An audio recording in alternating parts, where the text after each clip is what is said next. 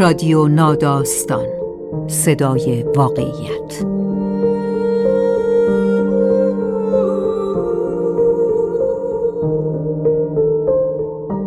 فصل دوم زندگی. راوی شاین دخت نجف زاده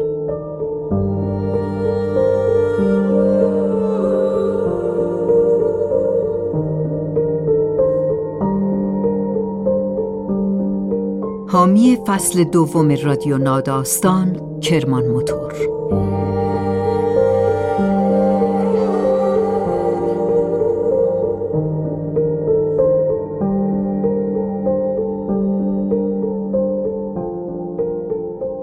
غیرت چیست و با چه سازوکاری عمل می کند؟ یک واکنش عاطفی پیچیده در یک رابطه دو نفر است یا سلسله رفتاری محدود کننده با پیشینه تاریخی و اجتماعی سفت و سخت. اصلا غیرت کجا معنا پیدا می کند و چه خواستگاهی دارد؟ برای محافظت از ناموس و حفظ حریم قلم رو در زندگی مفید است یا خودش بعد از مدتی به ابزاری محدود کننده و سرکوبگر تبدیل می شود. اگر مردی به خاطر زنش با مردهای دیگر در نیفتد بی غیرت و ناکارآمد است. اگر زنی از همسرش در مقابل سایر زنها محافظت نکند چطور؟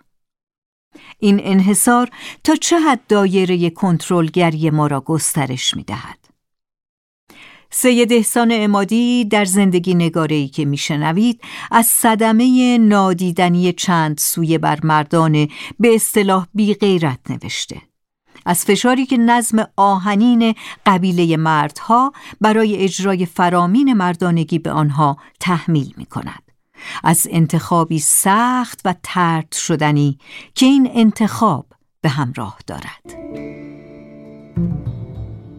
تبعیدی کوچه مردها نوشته احسان امادی با صدای پوریا رحیمی سام. نزدیک سوان تنها روی سنگی نشستم. زنم را نگاه می کنم دورتر از من آنقدری که اگر داد نزند صدایش را نمیشنوم لب آب ایستاده. به دریاچه خیره شده.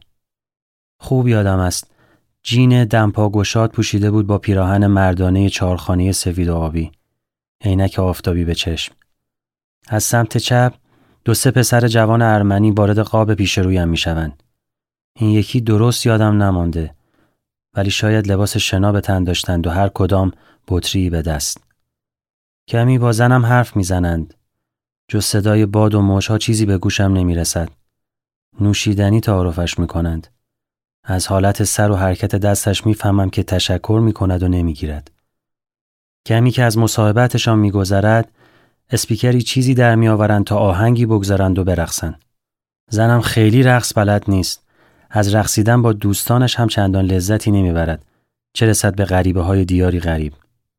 دارم فکر می‌کنم الان با اون خوی درونگرا و کم حرف با انگلیسی دست و پا شکسته خودش و زبان نابلدی معمول پسرهای ارمنی چطور می‌خواهد این یکی را از سر خودش باز کند که که ناگهان بابا از سمت راست میآید توی کادر. حرفهای او رو هم نمیشنوم اما می‌فهمم که تند تند و به هم ریخته عبارتهای بریده و نامفهومی به زنم می‌گوید. دوتایی از جوانها جدا می‌شوند و به سمت من میآیند. بابا با ابروهای کلفت و گره کرده با چشمهایی که خشم متراکم ازشان سرریز شده و لبهایی که از قیز به هم فشارشان می‌دهد از کنارم رد می شود. فقط چیزی شبیه به این از زمزمه های سنگین زیر لبش می‌فهمم که دیگه شورشو در آوردین. به سرعت از قابم بیرون می روند و دیگر جز آبی دریاچه و پسرهای مایو پوش بطری و اسپیکر به دست چیزی نمی بینم. تلخ شدم. زنم لابد بدتر از من. تصویر پیش روم کم کم محو و تار می شود و جایش را چشمهای عصبانی و ساکت بابا می گیرد که بی صدا و بی واجه با تحکم و قاطع حرفهای تند و تیزی بهم می‌زند. جمله هایش را نمی‌دانم ولی کلمه های کلیدیش را خوب می‌توانم بشنوم. چیزهایی شبیه غیرت یا ناموس. شاید حتی آن تنها فوش سهدار فارسی که خیلی ها با سین می نویسندش. می توانم تصور کنم که دیدن چنان منظره جوری آشفتش کرده باشد که بخواهد بی هیچ قید و مهاری فقط زهر اعتراضش را بیرون بریزد. واقعا آدم غیرتی نیستم؟ در این چهل سالی که از عمرم میگذرد لابد یک چیزهایی یاد گرفتم. مثلا اینکه خیانت می‌تواند نقطه پایان یک زناشویی رسمی یا یک ارتباط دوستانه باشد به شرط آنکه طرف خیانت دیده به دلیل دلبستگی عاطفی یا وابستگی اقتصادی یا ترس از آبرو یا تهدید و التماس طرف مقابل ناچار از ادامش نشود. همینقدر مقید و مشروط و محدود که احتمالا شنیدنش دوباره خون به چشمهای هر مرد واقعا غیرتی سرازیر خواهد کرد. یا مثلا یک بار در مینیبوسی شلوغ ردیف پشتی زن و دخترم نشسته بودم. جوان توپر و ورزشکاری که قلدر و هیز و طلبکار به نظر می رسید به زنم گیر داد که بچه را توی بغلش بگیرد تا روی صندلی کناری بنشیند. اصرار هم داشت و حرف زنم که برای بچه کرایی جدا داده توی کتش نمی‌رفت. بازوهاش از رانهای من کلفتر می‌زد. جز یک کف دست بالای سر بقیه موهایش را تراشیده بود. انگشترهای بزرگی به دست و خالکوبی های بنفشی روی گردن و ساعدش داشت و پایین چشم راستش رد سیاه شده زخم کوچکی دیده می‌شد. نفس عمیقی کشیدم. آب دهانم را قورت دادم. سعی می کردم چیزی از تپش قلبم در لحنم نباشد و کمی صدایم را بالا بردم. میگه جای بچه است دیگه. برگشت و نگاهم کرد. خوشبختانه توی صورتش فقط تعجب و قافلگیری دیده می‌شد، نه بیشتر. فکری برای بیشترش نداشتم. دستش را از پشت صندلی برداشت و راهش را کشید سمت جلوی مینیبوس. اما هیچ کدام از این رفتارها رضایت بخش و کافی نیست. در برابر خیانت، تیزی دست صدفی زنجان، بیرون کشیدن سیراب و شیردان، انتقام و تحقیر با مشت و لگد اضافه یا دیگر کمی کمش شکایت قانونی به مراجع زی صلاح غذایی حداقل چیزهایی است که از یک مرد غیور توقع می رود. توی مینیبوس باید از جایم بلند می شدم به تخت سینه پسر می کوبیدم به جلوی ماشین اشاره می کردم و می گفتم تخت سیاه اون طرفه.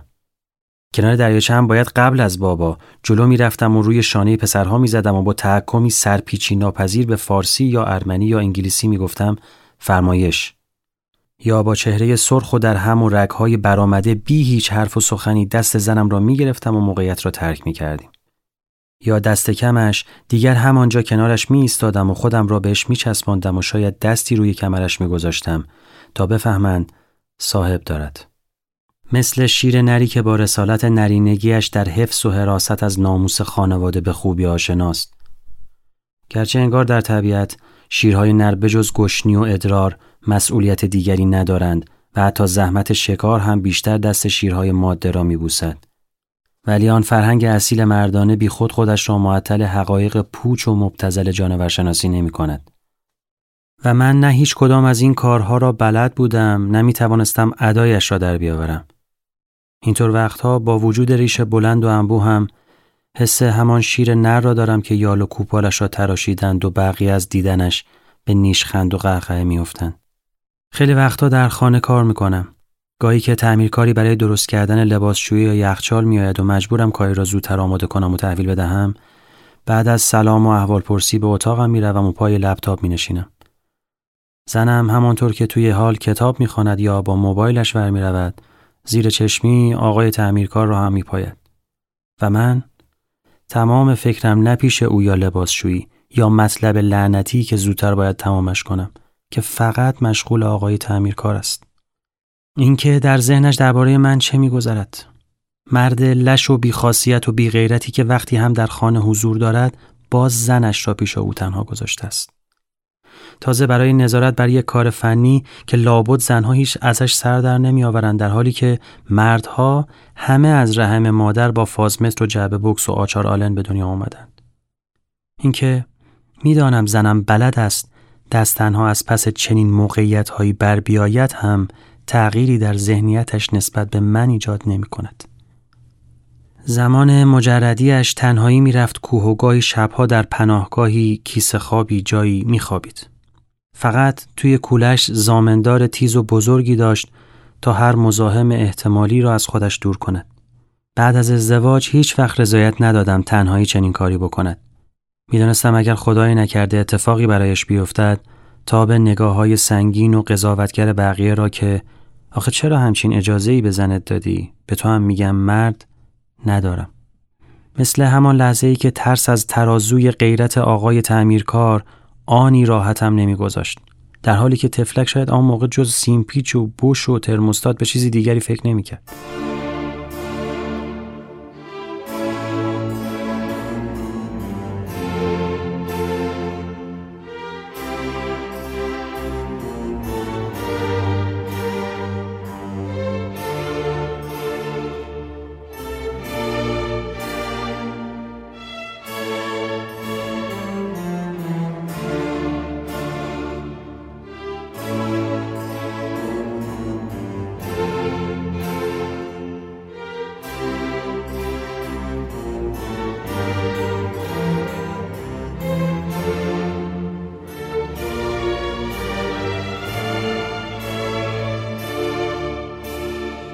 بابا یک مرد غیرتی نسبتا کلاسیک است. قبلا زیاد حالا کمتر شده.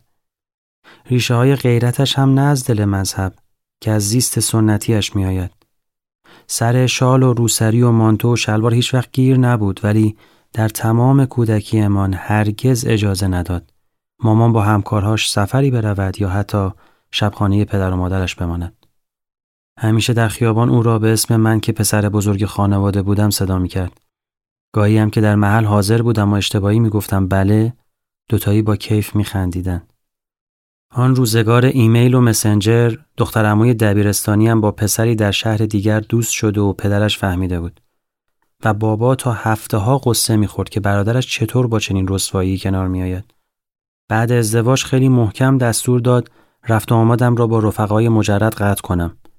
درست یادم نیست حتی شاید گفت پایشان را از خانه ببرم. برای پاسخ به این سوال هم که مرتزا که قبل از ما ازدواج کرده بود و تا به عقدمون برسه جدا شد و شما هم همیشه باش حال می‌کردین چه خطری می‌تونه برای کیان خانوادمون داشته باشه ذره ای از وقتش را تلف نکرد. یک بار ترمهای اول دانشگاه به اصرار راضیش کردم خواهرم را که دبیرستانی بود با خودم بیاورم تهران.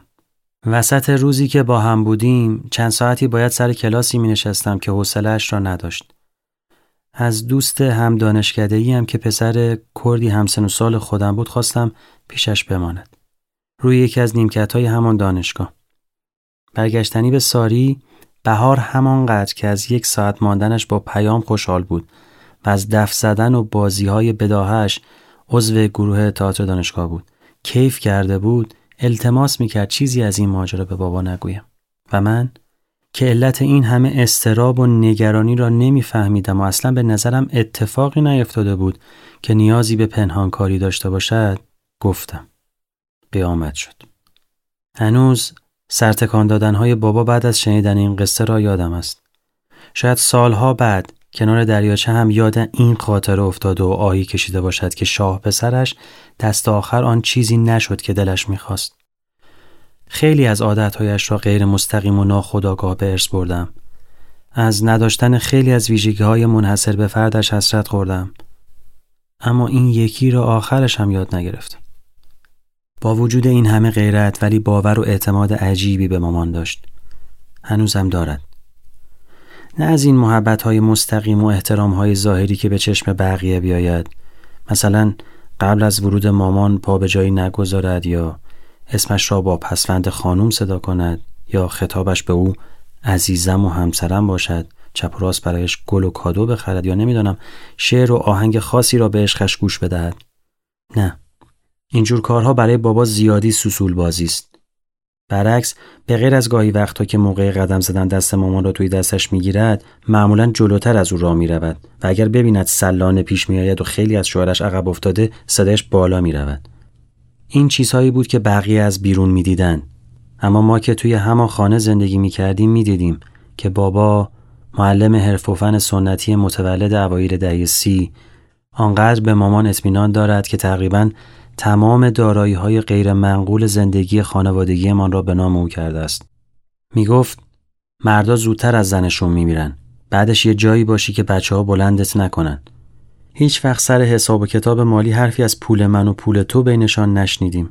هر وقت می‌خواست خانه یا ماشین عوض کند یا قرضی بدهد و بگیرد یا برای پسنداز پولی جایی بگذارد یا زمینی چیزی بخرد حرف و رأی مامان مهم بود. اصلا یک وقتهایی مامان بود که بالا و پایین می‌کرد ببیند زورمان به چنان کاری می‌رسد یا نه. روی شاغل بودن مامان و کار بیرون از خانهش خیلی اصرار داشت. وقتی هم تصمیم گرفت مدرسه در شهرش را بیاندازد گزینه اول و آخرش دخترانه بود نه پسرانه. آنقدر زیر پای مامان نشست و به گوشش خواند تا راضیش کرد مدیر مدرسه شود. زنش را بیشتر از خودش قبول داشت.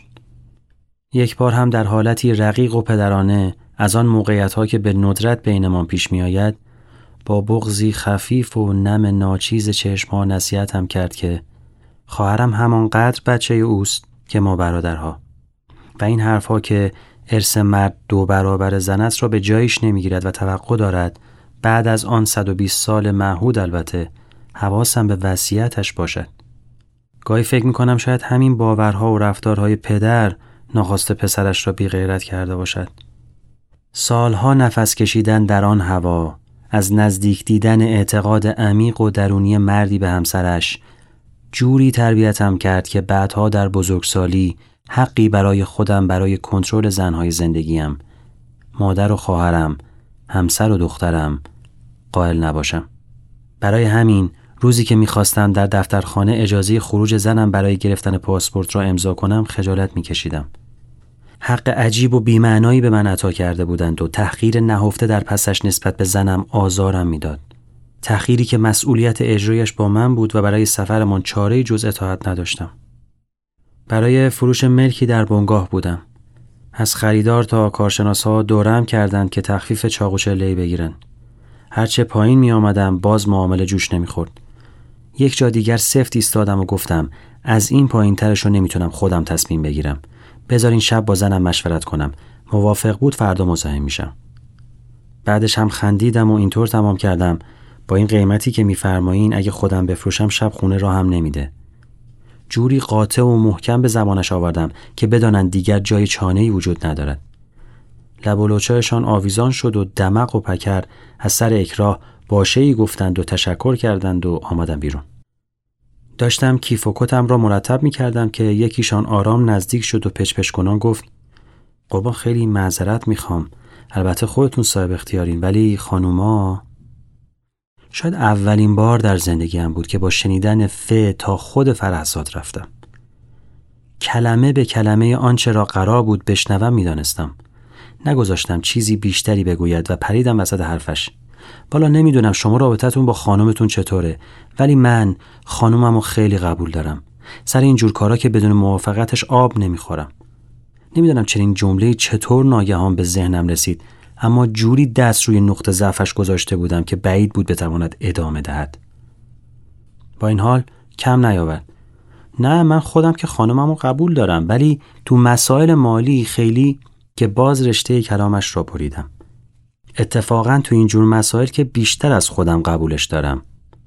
این را گفتم و کیف را روی شانم جابجا کردم و لبخندی زدم و دستم را به نشانه خداحافظی بالا آوردم. او را با قیافه در هم رفته از به سنگ خوردن تیرش تنها گذاشتم.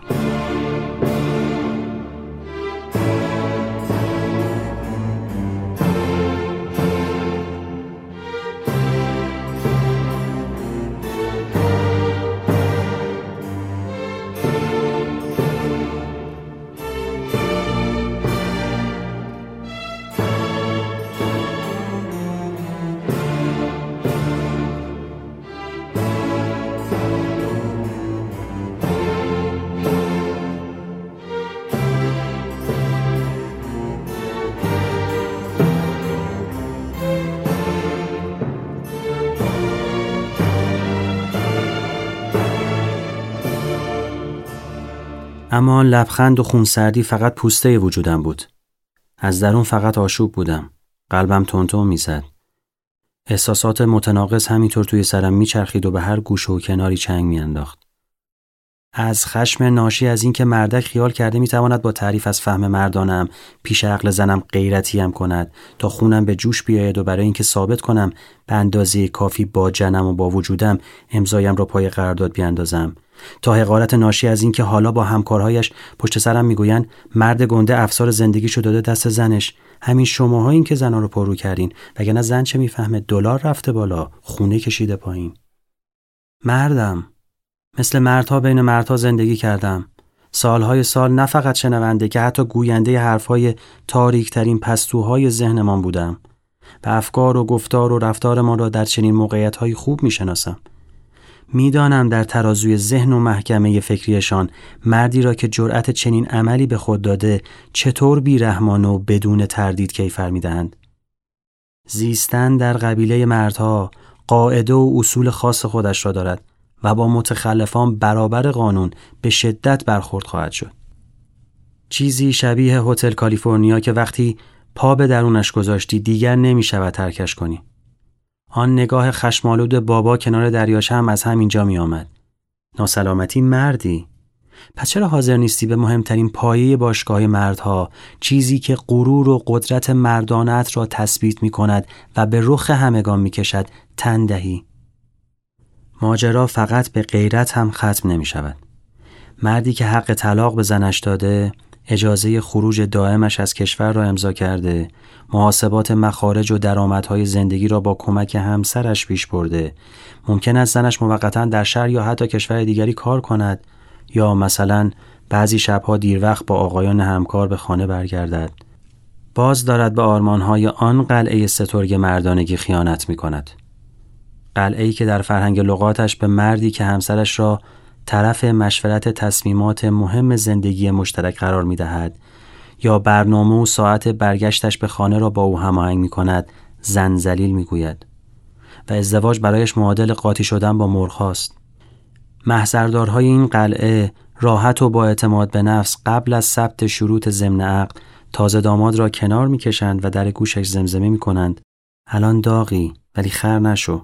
توی ذهنشان سیاهی پروپیمانی از زندگی هایی دارند که خیلی زود به خاطر اعطای این حق و حقوق اضافه کارشان به طلاق کشیده و توی کتشان نمی رود مردی اینقدر ساده و بیدلیل به دست خودش قدرتش را محدود کند.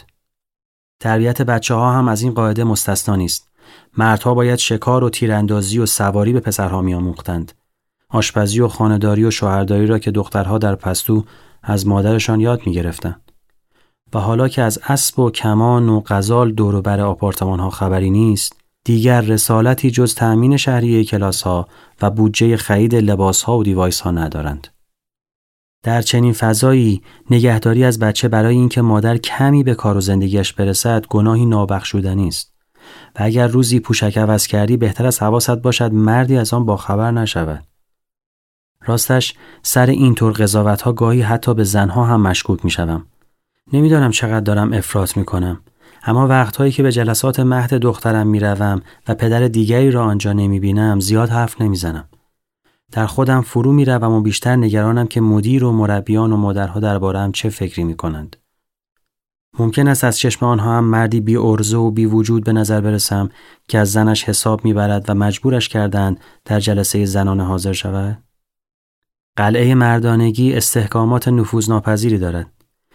دژی سیاه و سر به فلک کشیده و مخوف با برجهایی بلند و دیزبانانی هوشیار و باروهایی مستحکم و تیراندازانی ماهر دالانهای تو در تو به هم گره خوردهش و دروازه های عظیم سنگی هزار قفلش حتی جسارت فکر کردن به فرار را هم از خیلی ها گرفته است و بیرون رفتن از آن جز به مشقت و مکافات و زخم و جراحت های بیشمار ممکن نیست. قلعه قدرتی تاریخی، گسترده، ریشهدار و گاه بی انتها به مردانش هبه کرده که به آنها امکان عملی کردن هر تصمیمی علیه جنس مقابل را می‌دهد.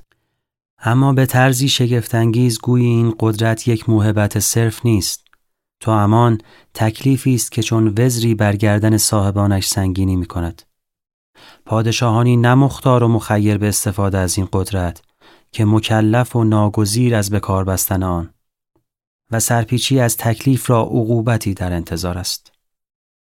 چون عرف قلعه خوب می‌داند که اختلاف و شکاف از درون به اندازه هر ترک بیرونی بر دیوار و گاه حتی بیشتر از آن خطرناک است. مثل هر هنجار عرفی دیگر ازدواج کردن، بچه دار شدن و طلاق نگرفتن. اهالی دژ عرف پاسداران راستین و ثابت قدمی هند که بی جیره و مواجب شبان روز هر گوشه و کنار قلعهشان را به دقت زیر نظر دارند و کوچکترین تخطی از قوانین سفت و سختش را بر نمیتابند. برای همین به سمت هر مردی که به قدر لحظه‌ای بخواهد قدرت و سلاحش را زمین بگذارد پارسنگ و تیر و نیزه پرتاب می کنند. دشنام و زخم زبان، تحقیر و تمسخر. فرقی هم ندارد که پدر با پسر باشد، برادر با برادر یا حتی همسر با شوهر. در جهانی که چارچوب ها و قانونهایش را از سیاست و اقتصاد و صنعت تا هنر و ورزش و تجارت مردها ساختند و کشتی گرفتن زنها با پیچ و خمهایش چیزی شبیه زیستن چپ دستها در دنیای راست دست هاست. حرف زدن از رنجهای مردان در قلعه مردانگی شوخی لوس و بیمزه است. حتی اینکه شیر نری که یالهایش را آنکادر کرده به سختی می‌تواند برابر تعن و لاغ شیران شرزی ژیان بگوید که نرینگی آنطور هم که فکر می‌کنن چیز مهمی نیست فقط شاید اگر پسری می داشتم از اول یالهایش را خودم کوتاه می کردم.